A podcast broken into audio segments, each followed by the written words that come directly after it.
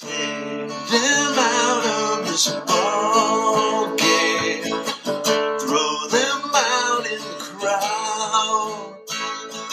Bring us some true baseball knowledge back. They don't want us to ever come back. Root, root, for real baseball. Magic's crap is so lame. But it's one, two, three hundred dogs who just ruined this game. Welcome to the Man on Second part podcast on the Real Voices of the Game Productions. Uh, that intro was from uh, Jack McDowell, uh, the former pitcher. He he uh, he did that little jingle for us. I'm Joe Frisaro, your host, and we're here with another exciting show. And our guest is another really really good one. I'm really excited to catch up with with this uh, this man. He's someone I covered the, the day he basically got drafted by the then Florida Marlins longtime MLB reliever Steve Cishek. So we're excited to have Steve on the show. After 13 seasons, Steve has retired. But before we bring Steve in, I'm going to bring Dave in. Uh, Dave Dagostino, our producer, he's going to make a couple of announcements for us. Yeah, just to our to our audience, we're uh, our 10,500 as of today subscribers. We're very fortunate to have you. We appreciate your support. I want to make sure that you continue to support our shows by simply downloading, listening to, liking, and then subscribing. Please continue to send us messages throughout the week. We always pay attention to them in terms of what guests we bring on next and some of the questions we ask to them. Also, make sure you're following us on Twitter, Instagram, and Facebook. Um, the guys dragged me into Facebook about a week ago, and it's been fruitful. So, Facebook has welcomed us here. And if you so choose, uh, we try to keep you guys ad free, sponsor free, so we're beholden to no one on this on the Real Voices of the Game production. And if you want to support the efforts that Joe's doing, he brings some great guests on. We've got another one today. Uh, please go to patreon.com. You can donate to the show, Man on Second, and it goes directly to Joe and allows him to continue to do the great work that he's been doing so far. So, Joe, another another great show in store for you today. We're at episode, I believe, 107 or 108 around there. So we're we're getting so high I can't count anymore. I'm running a fingers. yeah, yeah, we're moving it up. We're moving up the dial. And as you as you know, uh, Dave, and this uh, one of our missions is to raise the baseball IQ of our of our listeners, and we intend to do that today. Steve Cishek played in the big leagues 2010 to 2022. Started off with the Miami, Florida Marlins, became the Miami Marlins. Traded to St. Louis in 2015. Also pitched for Seattle, Tampa Bay, the Cubs, and White Sox. So Steve got the whole Chicago experience. Um, Angels, and then last year with the Washington Nationals. And he's still Steve 36 years old. You threw 66 and a third innings last year, and you were still very good. Welcome, my friend, and, and how you doing? I'm doing great. Yeah, uh, this whole retirement thing hasn't quite hit yet because spring training hasn't started, so I'm sure it's going to get interesting real quick. Yeah, Steve, talk about why now. I mean, uh, one thing I like, you know, you you still have plenty in the tank. I don't know how your arm feels, but you know, a productive year last year, a, a very productive career. Uh, why did you decide to to walk away at this point? Yeah, um, it was and it's it was hard. I've been thinking about it the past couple years. Um, for one, uh, family is always um, you know a priority for me, and it it's just for me it's difficult being away for um, extended periods of time away from my girls. I got three uh, little girls, and um, you know I really wanted to be present more. And you know, baseball yielded that. Like we have plenty of time in the off season. Um, and even during the season, but road trips, you know, became tough on them um, and for me too. Uh, so that was one thing, and then physically, um, physically, I just in the last year and a half, I just didn't quite feel the same. I you know take a lot of pride in being able to bounce back and be available every day. And uh, I mean, last year it was like even early in the year when I'm fresh, if I threw like eight pitches and then pitched the next day, I felt like I you know threw a complete game the day before. I just didn't quite feel like my same, and that kind of conti- uh, feel the same. That kind of continued all year long. So it showed me that you know bouncing back at my age and uh, the amount I've thrown, it might be a little bit more uh, challenging. So between that and my hip being an issue, it just all these things kind of came together and like you know what, I'm just gonna call it and spend time with my family and keep them in school and in our church and kind of ride off into the sunset, I guess. Well, good for you, Steve, because that, you know, back in 2020, uh, after the, the COVID season, Um, I had just turned 60, and baseball offered the, the early retirement package, which was just too inviting to to uh, say no to, and and for similar reasons. Now, now I'm I'm a grandfather uh, and a parent of two, two kids, and you know it it does. You know you and I and I felt that was the right time. You know, um, and and that's the important thing. But I also felt I kind of left as much on my terms as I could and not really overstaying my welcome. And and I you know just looking at you, Steve, 710 um, and two thirds career innings, 133 saves, career 298. I mean, my friend, you had a hell of a career. I appreciate it. I mean, I'm certainly blessed. Um, you know, I, I love the game of baseball. It's I never expected to pitch at this level. Um, never mind even getting drafted. You know, I went to I'm sure we'll talk about later, a small D2 school just to be a PE teacher. And next thing I know, I'm 13 seasons into Major League Baseball is just astonishing to me. Yeah. And, you know, we go back because one of the good friends of our show is Stan Meek, who I've had on several times and will continue to have Stan on. And Stan, of course, drafted you. Um, and so people know Steve's background. You know, uh, 2007, the, the Marlins did pretty well in that 2007 draft, right, Stephen? I think you were the headline uh, guy they drafted that year, right? fifth round out of Carson Newman. And I'm joking because exactly. Steve knows because John Giancarlo Stanton was exactly. second round pick in that draft. Uh, so talk about that. I mean, you know, Stan found you, like you say, had Carson Newman, and there, there you were. And were you throwing under? You were throwing the sidearm back then, right? You had already made the transition, right? Yeah. Well, uh, honestly, it's just I didn't know I was throwing that uh, that low until I got to college. So I was like a low three quarter, and never watched myself pitch on video. I was just completely raw. Mm-hmm. What do you think, Stan? And where how how much do you feel the Marlins were in on you? Like you say, Carson Newman, fifth rounder, and you know you you clearly did you have a sense that Stan and the Marlins were were heavy in on you? How did you kind of even see the draft in that year? Yeah, I didn't actually have a sense. There there was a lot of teams I had to fill out like my questionnaires for, and um, the Marlins weren't one of them, which is bizarre. However, one of my good friends uh, at Carson Newman. He's he's another pitcher. His dad was one of the area scouts, Keith Ryman, and so I would talk to him. Obviously, we were friends, and I was really close with his son. Um, and so I was hoping, you know, it would be great to, you know, have Keith be a part of that too. And sure enough, um, well, long story short, the White Sox I thought were going to take me, and then my name came up in the draft. They passed. Forget who they took, and then the Marlins swiped me. I think a couple picks later.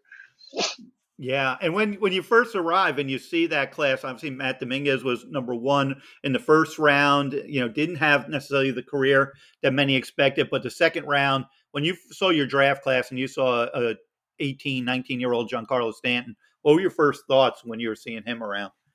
Oh man, it, I I was so ignorant to how talented high school players could be because you know, no disrespect to baseball where I came from, it just wasn't at that level. If you go D three, you're you're one of the best players around, and so um, there wasn't a lot of power and stuff on the Cape. And so when I saw batting practice first time, those guys showed up a little bit later in the season. So Maddie D and uh, Stanton showed up uh, like three quarters of the way through, perhaps maybe. Um, and I saw Stanton take BP for the first time. He was 17 years old, I think, at the time. It was ridiculous. Like I was blown away. I didn't think I didn't know anything like that was possible from a 17 year old. yeah, I know. And and the funny thing is, Steve, I mean, he was Pete Carroll was at USC and was sitting in his home trying to get him to go play football at Southern Cal, which was like winning national titles back then. And and Stanton, you know, obviously he had basketball too. He was basically a part time baseball player and and he and he takes the he takes the Marlins and he and he's well on his way to potentially 500 home runs. yeah, no, no doubt. I mean, his next year in Greensboro when we were there, I think he hit 39 home runs as a as a teenager.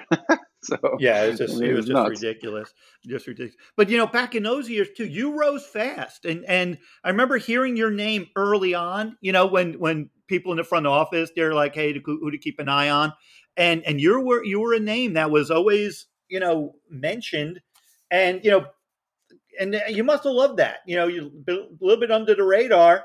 The next thing you know, you come up and in 2010, and you're you know, and then 2011, you're you're making your mark, and you and you're there to stay. I mean, how did you kind of build that confidence and, and get you know your your career to go where you had a you know more than a decade in this sport? I mean, I had to get my butt kicked first, honestly. Like I came in my first season in Jamestown and I threw really well. It was probably one of my best seasons, you know, ever with college, between college and high school. And then the next year I was in Greensboro and I got destroyed. And um, it was super humbling. Um, showed me how soft I was. And so um, that off season, I took it extremely serious. And like for now on, I'm not messing around and um, kind of kicked my butt, my own butt in the off season. I didn't really have much guidance. And so the next year I came in, I had a great year in high A. Um, I, some for whatever reason I repeated high A, so I wasn't really expecting to get called up to the big leagues that year. In 2010, I repeated high A uh, for the first half of the season. Um, made it up to triple or double A, sent back down, then made it up towards the end of the season. And uh, next thing I know, we win the double A playoffs. I barely pitched in the playoffs. Know, I had an okay year. Um, but I, I, was confident. I was feeling really, really good about my stuff. Um, still learning. And then lo and behold, uh, I think it was Andrew Miller or Brett Sinkbeil went like a third of an inning in their start in the big leagues, and they ran out of bullpen arms and asked me how far along I was on my drive to Massachusetts from uh, Double A Jacksonville. And so a quick U turn, and next thing I know, I'm locker mates with Josh Johnson. yeah, and and there were some really good pitching back then. The Marlins had young young pitching, like you say, JJ Josh Johnson was really you know kind of coming into his own, and and you know uh, some of the other arms. How did you, who did you learn from? Was there anybody that kind of really you know help mold you, or maybe like you say, you got your butt kicked? But and it sounds like internally you made those calls. So anyone just kind of reinforce what they, they thought they had in you and what you could could be? Um, I so I always try to spend my time around guys that were going to help help me learn and get better too, and and so we could complement each other. But when I got to big leagues, I didn't know anybody really except for Burke Badenhop, um, who helped walk me through like one big league game my first year after being drafted. I was just completely lost because um, I never had big league camp uh, in my debut. So I hung around Burke a lot uh, and Brian Sanchez. And uh, in 2011, when I got called up again, um, those two guys, and I watched Javi Vazquez pretty closely. Um, and and Ricky Nolasco too helped me just kind of feel more comfortable in the locker room and taught me how to be a big leaguer. And so I just want to surround myself around guys that worked hard um, and were gamers, and those guys were the epitome of it early on in my career. Yeah, you know, Burke Badenhop, he's he's active now. He's uh, working in Arizona system, and you know, he, he's one of those guys has one of those real minds for for pitching, and and another guy that now he was a lower round pick than you, but you know, guys like that, guys who may not have had it so easy. It's amazing how many how long their careers can be when when they figure out their role and their place in the game. You feel that's what you were able to do? Yeah, I mean, I just I, I learned a lot from those guys because you know, sometimes guys you know get overlooked in the game and throughout the minor leagues, and it's a shame, but it's just a reality of it. And guys that get paid more out of the draft will get more opportunities. And I mean, those so a lot of those guys had to go through a lot to get up to the big leagues, and so obviously it takes some sort of um, mental fortitude, or yeah, mental fortitude to push through it and to get better every day and get better, be better than the guy next to them. And so um, I learned from those guys a lot, and also just they they cared a lot. I mean, I remember one thing that really made me feel welcome and helped me out was I was I was in the Arizona Fall League. And I had a really rough outing, and um, I got a text from Sanchez, um, you know, encouraging me like, "Hey, you know, these things happen. Like now it's time to bounce back." And like he's paying attention to my stats. I'm in a Fall League, like, and that was after 2010. I was up to, in the big leagues for only two weeks. So to see that someone cared that much um, left a you know great impact on me. Yeah, you know, Brian, when you, you bring him up, is yeah, he was always just such an upbeat guy in the clubhouse and and just a guy that had to work for everything he got. And like you say, that's not surprising. You know, I remember I remember when uh, in 2005 when the Marlins brought out Leiter back and Beckett was already a World Series MVP from 03. You know, 05 Beckett was kind of still a big deal. And he would go when because Leiter was his throwing in spring training was a little bit different than than you know the other guys that were in the rotation. He wasn't always throwing the A game on you know Roger Dean in the big field, or you know if he wasn't making a trip. So he was on field two a lot. You know that back field, and he would you know because Leiter was working on stuff, and Beckett was always there. There's like five people there. It's hot as anything. He's facing A ball hitters, and Josh Beckett was there to be there for his teammate Al Leiter, who was already a highly accomplished pitcher in the big leagues. And, you know, it just speaks to what the fraternity of pitchers can be like and how you guys have each other's backs. Yeah, absolutely. And you never know like what kind of impact just something as simple as what you just said, just staying back a little bit longer uh, can leave on a, a, younger player. You know, they remember that, you know, for the rest of their lives. And I know I did. So, and it left an impact on me. So you just never know. Yeah. Um, yeah. Talk about, let's talk about, cause people will probably be interested and you, you probably follow, like you say, you, you know, you is how you threw your delivery, which is so natural for you, that kind of sidearm, almost underhand, or however you want to call it. is that you know the evolution of that and are we seeing are we gonna is it gonna just disappear we, we got a couple in the big leagues but not too many no but the guys that are up there are absolutely filthy um and I enjoy watching them. Whenever like a young guy comes in the game, if, if I just get done pitching, I'm in the bullpen, and he's throwing sidearm. I'm like keyed keyed in because I want to see what he's got, you know. so, um, but I mean, I get a I get a lot of uh, messages in my inbox, and I try to answer as many as I can about you know advice. How you know what do you got on these mechanics, or do you have anything? You know, if I send you something, you mind giving me your input? Like I, I love doing stuff like that for sidearm guys. But the thing is, is like like you said, it's a natural arm swap for me. So I never really drop down on purpose. It's just I literally think in my head and thought in my head that I was throwing like a conventional pitcher until I saw myself on video. I'm like, dang, that's what I look like. And when I was in high school, like we just never did video, so I just try to mimic Derek Lowe's mechanics. It seems simple. I liked his his stuff, and he was really good. And um, so I always try to copy him, and somehow I came out the way I was. So um, I'm not a traditional sidearm guy, but you know, feel like I can help. Yeah, but how much? I mean, you're six six, so you have deception, and you're all arms and that's what everyone would say. You're like all arms and legs, and then you had that you know, the, with sink and the, the sinker and the change and, and what you were able to do in the bottom part of the zone so much, uh, how much do you feel it worked to be a benefit for you? Uh, I, I, mean, it was really, it worked to be a benefit because it was really deceptive. Um, I didn't realize that as much until um, when I talked to big league hitters and got their feedback in spring training games when we do like live BPs and stuff. Like, you know, dude, I can't see the ball out of your hand. I see arms and knees and elbows flying all over the place and like all of a sudden the ball's on me because you have like crazy extension and so i was like really like that's good feedback now i know hitters can't see it as well i can be a lot more aggressive you know so little things like that helped but um yeah i mean i yeah, I wish I could say I planned it all, but you know, by God's grace, it just made me the way I am.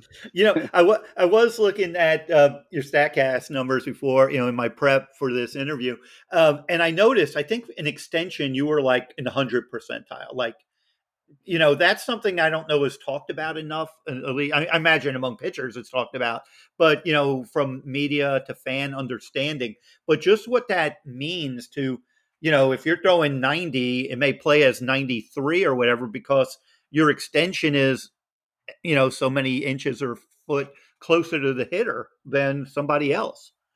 Yeah.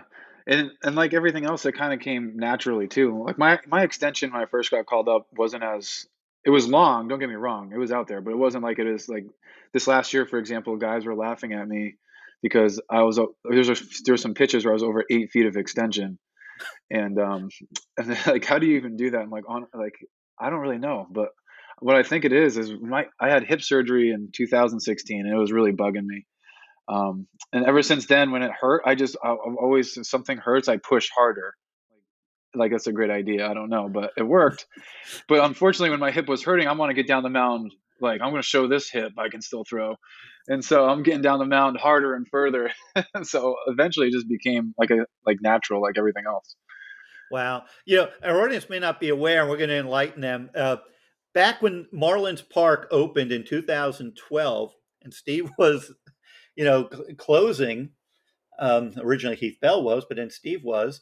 And remember the the home run sculpture in center field, or a little bit to left center people were complaining that you were like they couldn't see you and that they almost had to like make the sculpture move or something because they thought that you were in violation or so because you were so far out there that was giving the hitters fits. Can you kind of refresh my memory on a little bit better and, and what went through your mind when you're hearing that back when the stadium was opening? Well, I think that explains why I handled lefties okay, especially early on in my career, because they can't. It is. It's, it's, true. If you're a left-handed hitter, that's what you're kind of looking at from my arm slot. So, um, yeah, I mean, I, I forget who told me some when we did a live BP there or something. I don't know if it was Lomo or someone said like, "Man, your ball's like almost coming out of that sculpture." You know that, and so I was like, oh, "That's good." Like, any more deception is great. I'm not going to complain about it. So I just never really said anything about it. yeah, it was like for for people who don't know the the the batter's eye they call it. It's usually you know a yard large tarp type thing off in the distance where hitters aren't seeing anything white coming at him except for a, a baseball.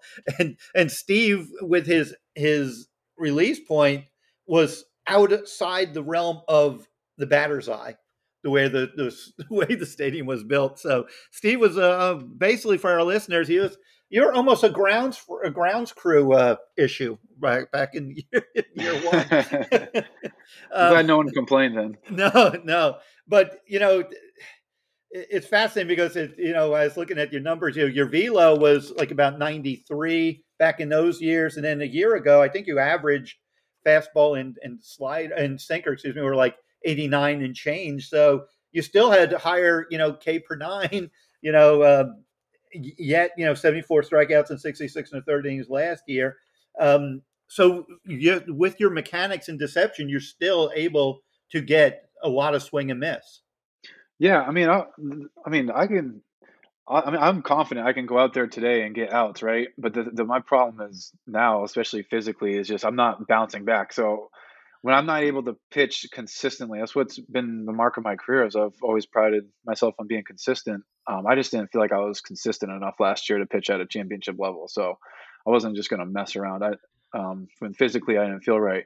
But yeah, I mean the K through K per nine. I mean that could be have a lot of things to do with um, hitters change their approach since I don't know 2016. Everyone's trying to launch the ball now, and yeah. and then also too that I, I used a lot of four seamers over the last couple of years and played that to the top of the zone. So it's like a rising fastball to some guys when I'm on it right, and so um, I use that to my advantage, knowing when my sinker wasn't quite as good as it used to be.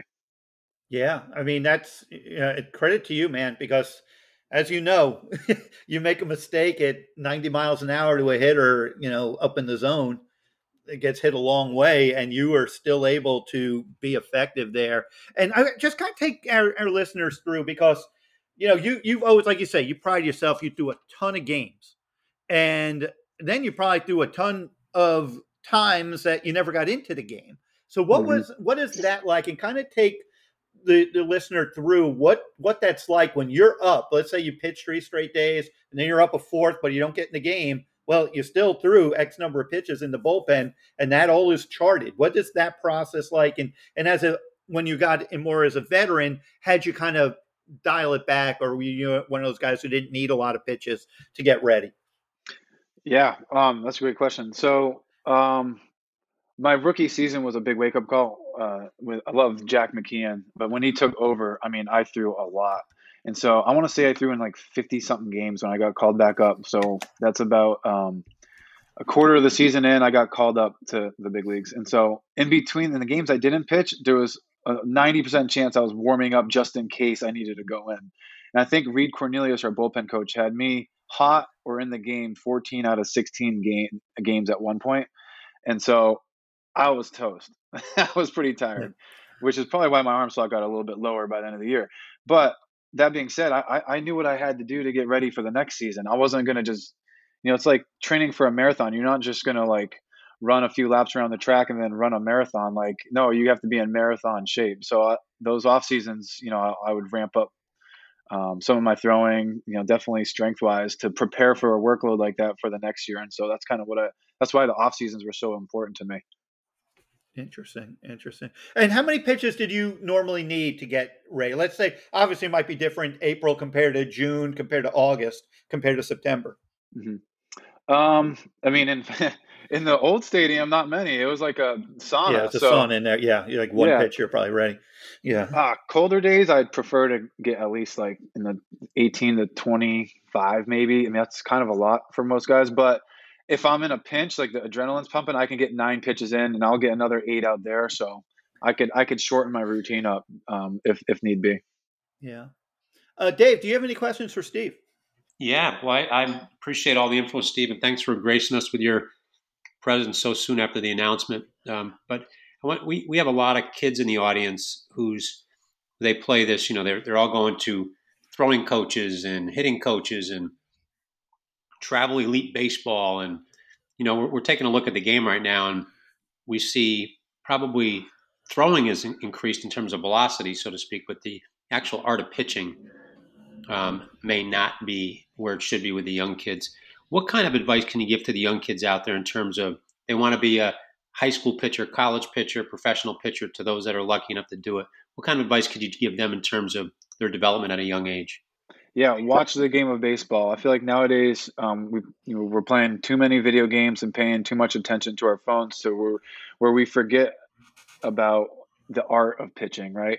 So if I'm a young kid, like sure, everyone's trying to light up the computers and get their spin rates up and all that stuff. And I think there's a place for it for sure. Like those are great things to chase, but you need to learn how to set up hitters too. So I'm watching guys like Scherzer, Verlander, um, you know, older guys that have been around the game that throw hard, have those numbers on those computers, but also know how to pitch.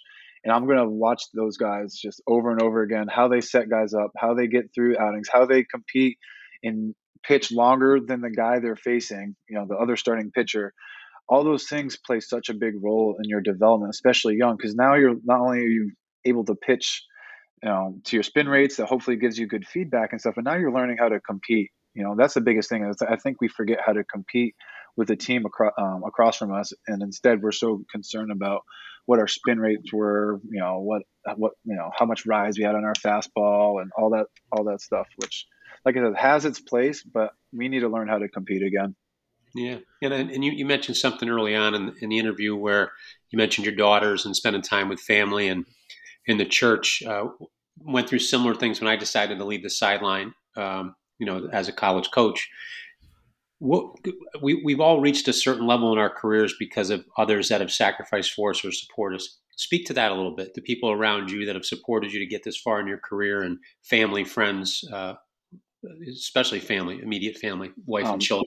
Yeah, man, we could do a whole podcast on this subject alone. um, I mean, yeah, um, you know, obviously my wife, you know, she is she's the huge reason why I was able to play as long as I had because she always had my support. You know, she was not only my counselor when I come home and I'm too excited or um, really down about a season with the ups and downs of the you know of the year and um, but she'd be there for me. And then also uh, when we had our kids i mean that's a lot of work. When and there was two times uh, dave when i got traded from miami to st louis was the first time. That was tough. But then from seattle to tampa literally the furthest part of the country um, she had to you know uproot and move our family because i can't do it i have to report to the team the next morning right or get on a plane the next morning you know things like that i don't think um, the average fan realizes how much goes on family wise behind the scenes. So there's a huge sacrifice for my wife.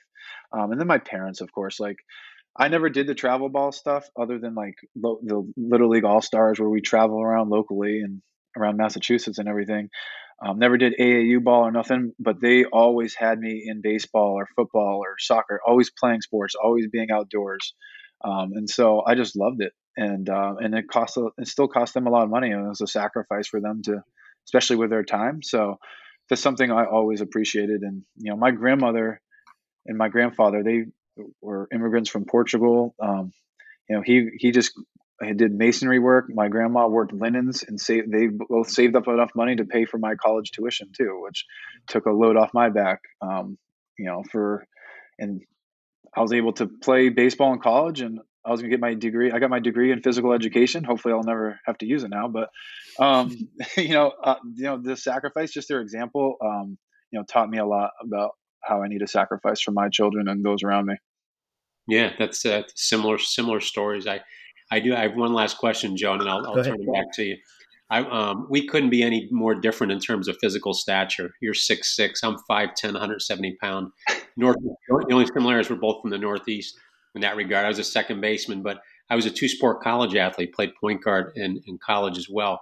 How did anybody try to get you to play basketball at six six? Uh, even at Carson Newman, being a dual sport athlete, what kind of hooper were you? I was an average hooper. I could shoot threes, and that's it. And that's because I hit a growth spurt in high school. I didn't know how to play down low, so I always just Reggie Miller is one of my favorite all time athletes. Um, is my favorite all time athlete. Uh, I'm a Celtics fan. I just loved his game and how he shot, and so I always try to choose number 31. Didn't know if you know that, uh, Joe. I was 31 with the Marlins. You have my Reggie Miller book that I wrote. That's right. That's right. Yeah. So you did Did this. I forgot. Yeah. You or something like totally. that. Totally. so like I, I was a huge fan of this the, the art of shooting, and so um yeah I but that's all I could do. I was like they called me Bambi because I was like a newborn deer running around the basketball court. I was just so tall and lanky and just so clumsy. Um, and so when I got to college, um, Coach Griff, you know, and Coach Acord whipped me in, into shape, and I'd never lifted or ran or nothing.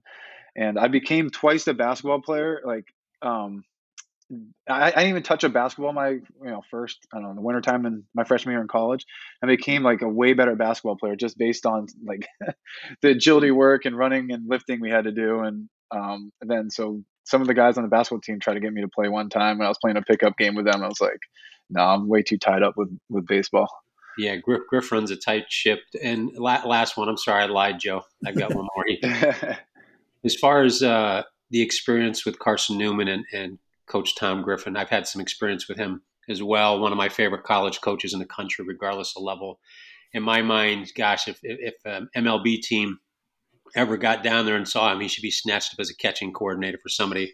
Uh, he's he's just phenomenal. He's worked with my son Tanner mm-hmm. already. But talk a little bit about that experience with Griff at Carson Newman and the, and the university itself. I mean, it was it was the best. Like I, we talk all the time, and I I owe Griff you know so much. Uh, I learned a lot about life more than baseball there with him and how to be a man. And I was I was so immature. I guess to some degree I still am, but back then I was just so immature, just insecure. With I was just all I knew was sports. You know what I mean? And didn't know how to um, I, I basically just learned how to basic you know live on my own. Coming from Massachusetts to Tennessee, that far away from my parents as an only child was a big step. And um, I didn't say much when I was there. I have a lot more to say now because I was just soaking in, taking in so much and learning and um, just trying to grow as a young man. Um, and Coach Griff was trying to pour into each and every one of us. And he ran a tight ship. And I'm sure he does, you know, he still does to this day. He might have loosened up a little bit now. We get on him about that, but it was a tight ship. I needed that discipline though. A lot of us did, and so I really appreciated that, and I grew a lot because of that discipline that he instilled in us. I've never seen him without shin guards on, Steve. He always has. yeah. He, uh, the one thing that I loved, I loved the whole experience up there with him, and he and I have got to know each other fairly well, and really respect him as a coach and as a man. But at the end of camp, he shook every young man's hand firmly looked him in the eye and thanked him for coming to camp. And to me, that was all the stuff that got reinforced there baseball wise. That was the lesson as a dad that I walked away with. And that that resonated with my son the most.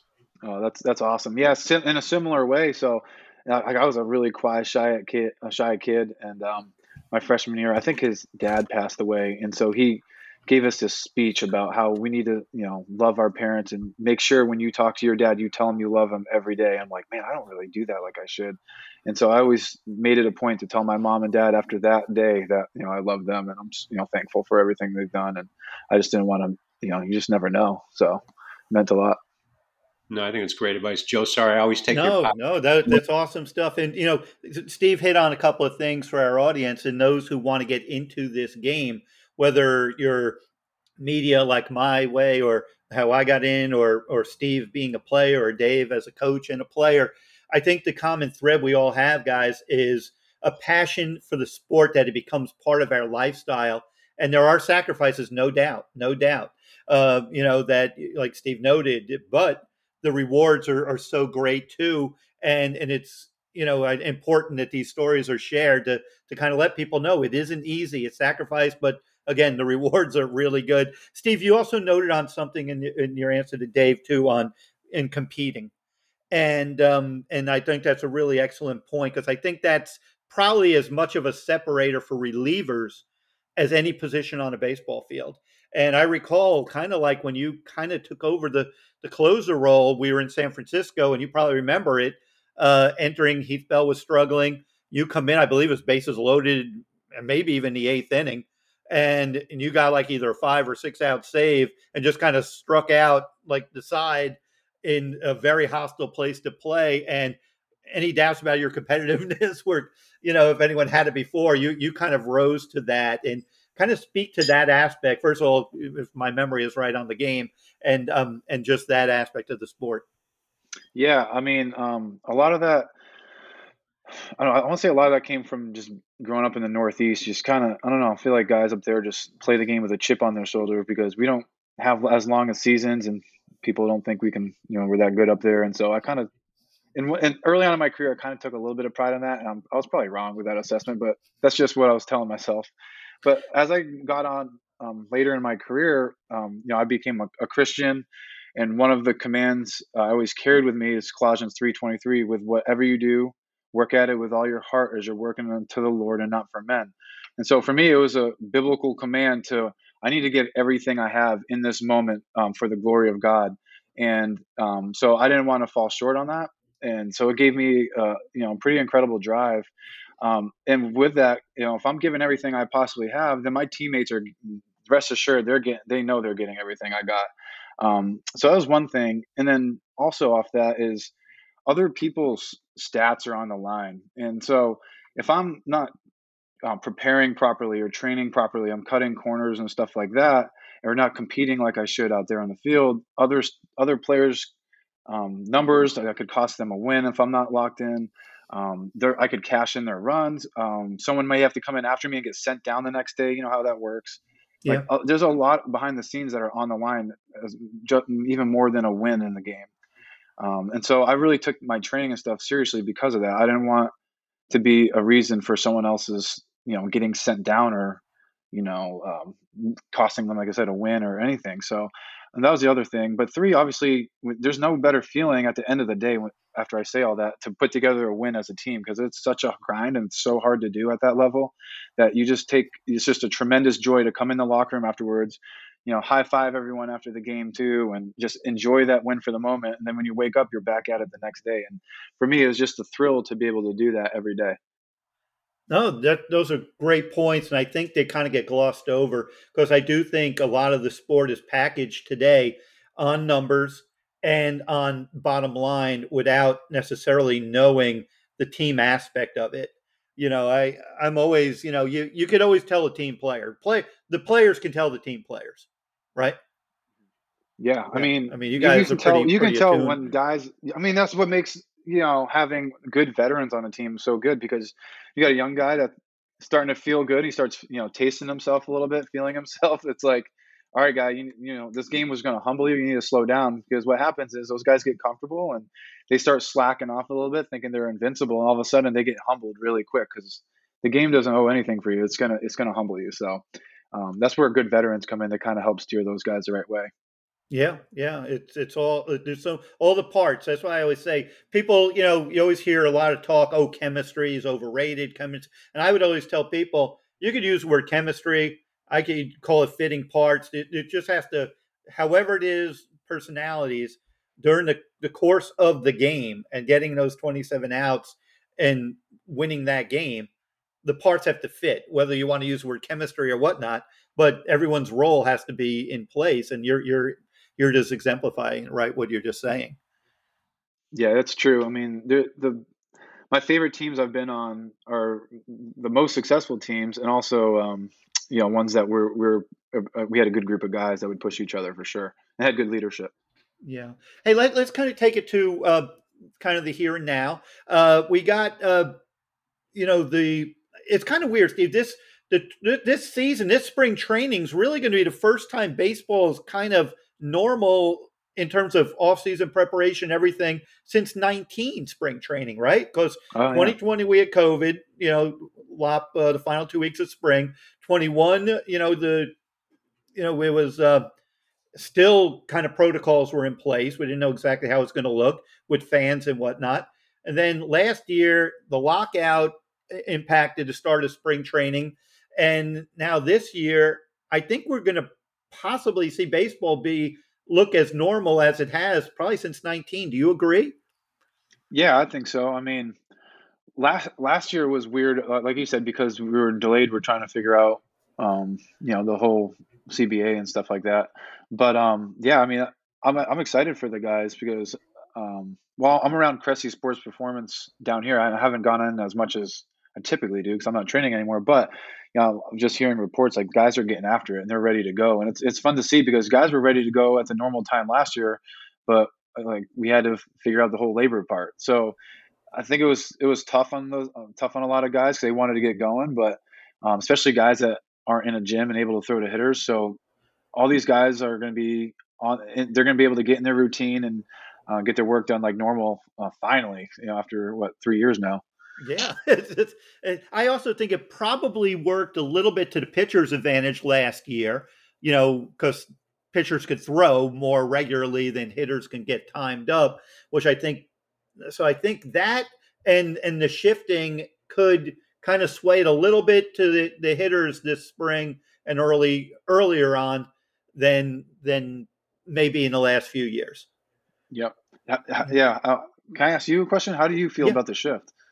Um, we had we had um, Nick Green on a, a couple of months ago, and he noted something that I hadn't even thought about. He was he didn't like. He said, "Okay, if you want me on this side of the infield, fine, but don't tell me I have to have both feet on the dirt." He felt that the, the infielder should have at least be able to go in the grass. Yeah. So I find that a different. You know, I'm probably I'm not crazy about getting away with it or, or doing away with it because I don't usually like the legislative part of it. But um, I think we're going to see a little bit more of the Perry Hill way, meaning mm-hmm. the infielders are going to now. Remember, Bone would have uh, the pegs in the field, and the second baseman and the shortstop would be shifted around in that in that little space. I think we're going to see that now, and uh, um, I don't think it's going to dramatically move the numbers up on, on ground balls, but as a ground ball pitcher yourself, uh, how do you think it would have played for you if you still played, you know, this year? I mean, I uh, especially with ben- uh, lefties, I benefited from the shift. I feel like for the mo- for the most part. Um, so I'd be heartbroken if I, if I was pitching. There's not some help over there, but I kind of like it better if I'm being honest. Um, at first, I didn't. I'm like, you should be able to play wherever you want. Hitters need to make an adjustment. Um, but I, was listening to Cody Bellinger talk yesterday. He was at like a Cubs thing with Ian Happ. Um, and uh, he's like, look, your whole life, like these are where the position players have been playing. And all of a sudden, you know, you have guys shifted over here. And so I'm thinking, I'm like, man, that never considered the mental side, like of what these guys are thinking about. I never considered it, you know, it's, it's after hitting and uh, getting some at bats, like I, I'm like, wow, hitting is the hardest thing in the world to do. And so when it, when it's that hard to hit, and all of a sudden mentally you're like, oh, I can't hit it over there. This is where I usually hit that side of the field, and you're you know, I feel like it's more of a mental thing. It might actually loosen guys up, and you're gonna see a lot more offense and balls finding the holes, and it'll be more exciting to watch. Yeah. Do you agree though with with Nick Green's assessment that if you're going to keep a second baseman or shortstop there, why can't be he be a foot in the grass? So that yeah, that's what I meant to get to too. Yeah, I do yeah. agree with that. So I could see both sides. That's what that's what I meant to say is yeah. what Bellinger and Green were saying. Are I think if you combine the two of those, like no shift, but you can still play, you know, back in the grass. I think I think that's great. Yeah, yeah. Dave, jump in.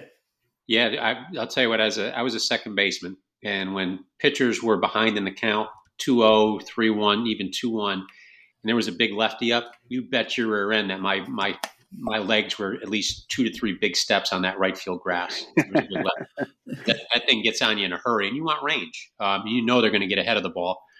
The, this thing that I was most offended by with the shift, I thought it got over, you know, overused. But I wish that the hitters had forced the shift back rather than have to be legislated by somebody to shift it back. You know, somebody's shifting your way over professional hitters. Again, now you're talking to a, a switch hitter who I, I used to go the other, move the ball the other way, move it around the ground. So I was more of a contact guy. I just couldn't believe that guys didn't bunt more or hit the ball the other way. That that that baffled me beyond belief that um, that professional hitters wouldn't have forced the shift back. I would have I would have been offended by it as a hitter if legislation had said, okay, you guys can't hit the pitcher, so now we're going to move you back. And my other thing was as a second baseman. Now I was a small guy. I was a good defensive player. I, am excited to see the athleticism back in the game now at that second base position, where mm. I saw it trending more towards the hitter. Maybe not so much a, a great glove guy, but uh, I'm, I'm, excited to see second base turn back into second base defensively. No, that's great. Yeah, you know, when you say that, I was thinking we, we used to talk about in the bullpen, like, why doesn't this guy just go backside one time? Because they're gonna have to respect it. It's like like back to three point shooting. If you're a pure three point shooter, every now and then you got to drive to the hole to respect that part of your game. It's like, um, no, just hit it backside a couple of times, you know. And but the thing is, teams are will, willing to yield up a single instead of giving up a long ball to those power lefties. So those power lefties are getting paid to launch. So it's it's tough. Like I mean, I get I get kind of both sides, but you know, I know what you're saying. Steve, let me Steve, let me ask you this because I, I asked Joe Espada this a couple of weeks ago about with with the shift, you know, seemingly you know going away. Do you think the pitchers who obviously pitch to points of the zone to try to get a hitter to hit the ball into the shift will change how they attack the hitter?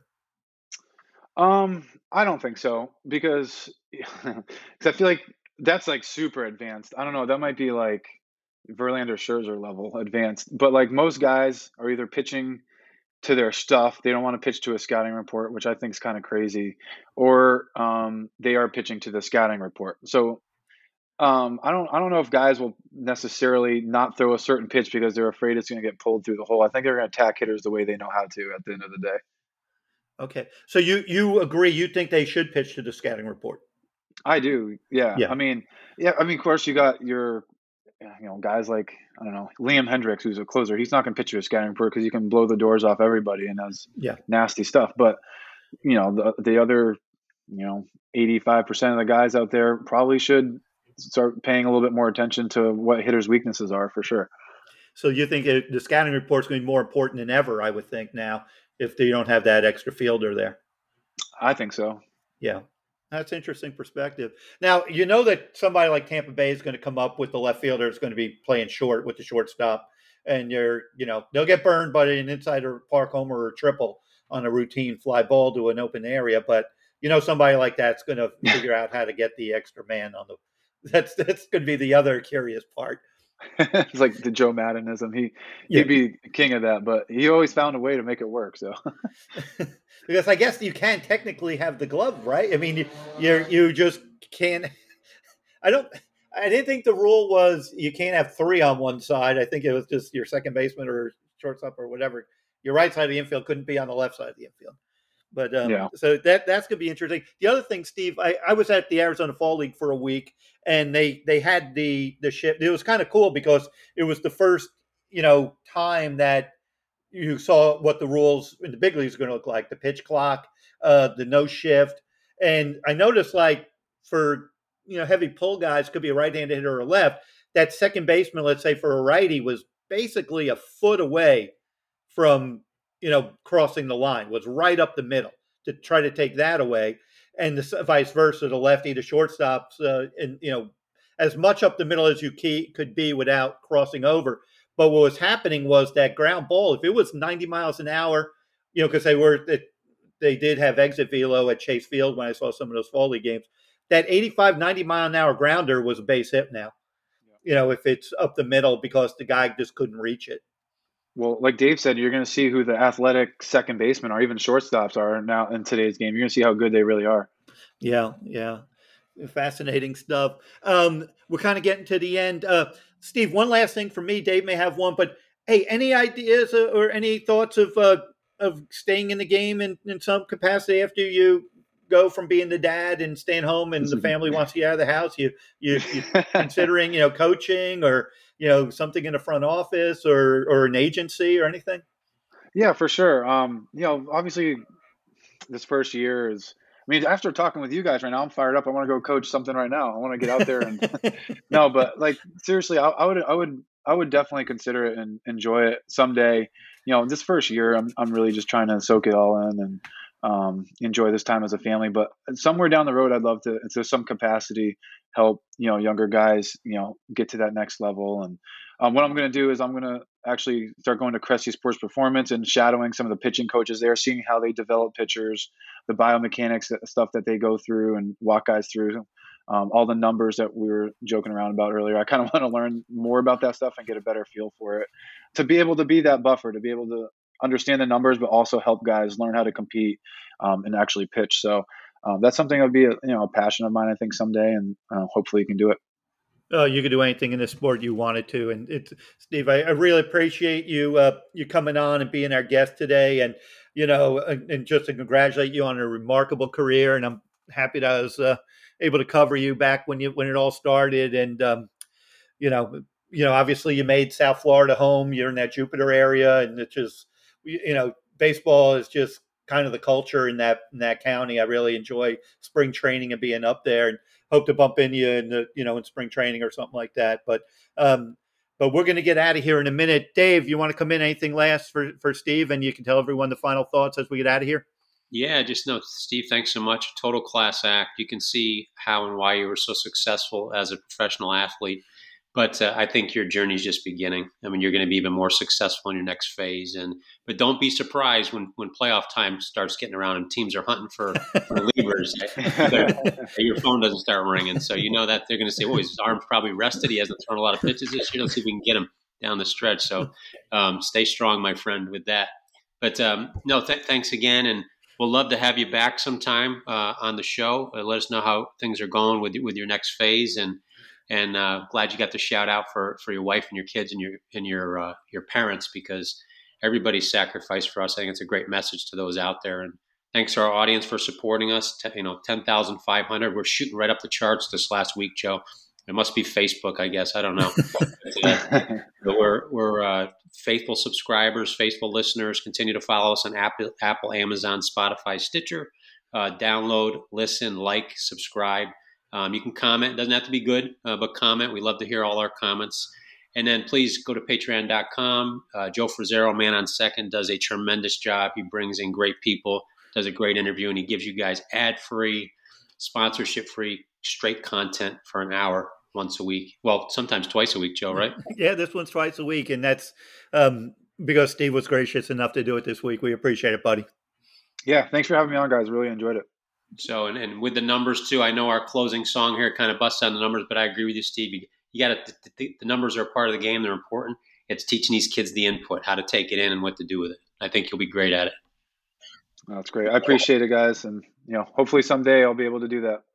Yep. yep. Go ahead, Joe. I'll let you sign us off here. Okay. Yeah. And once again, um, this was uh, our Man on Second podcast on the Real Voices of the Game Productions and Steve Cishek, our guest.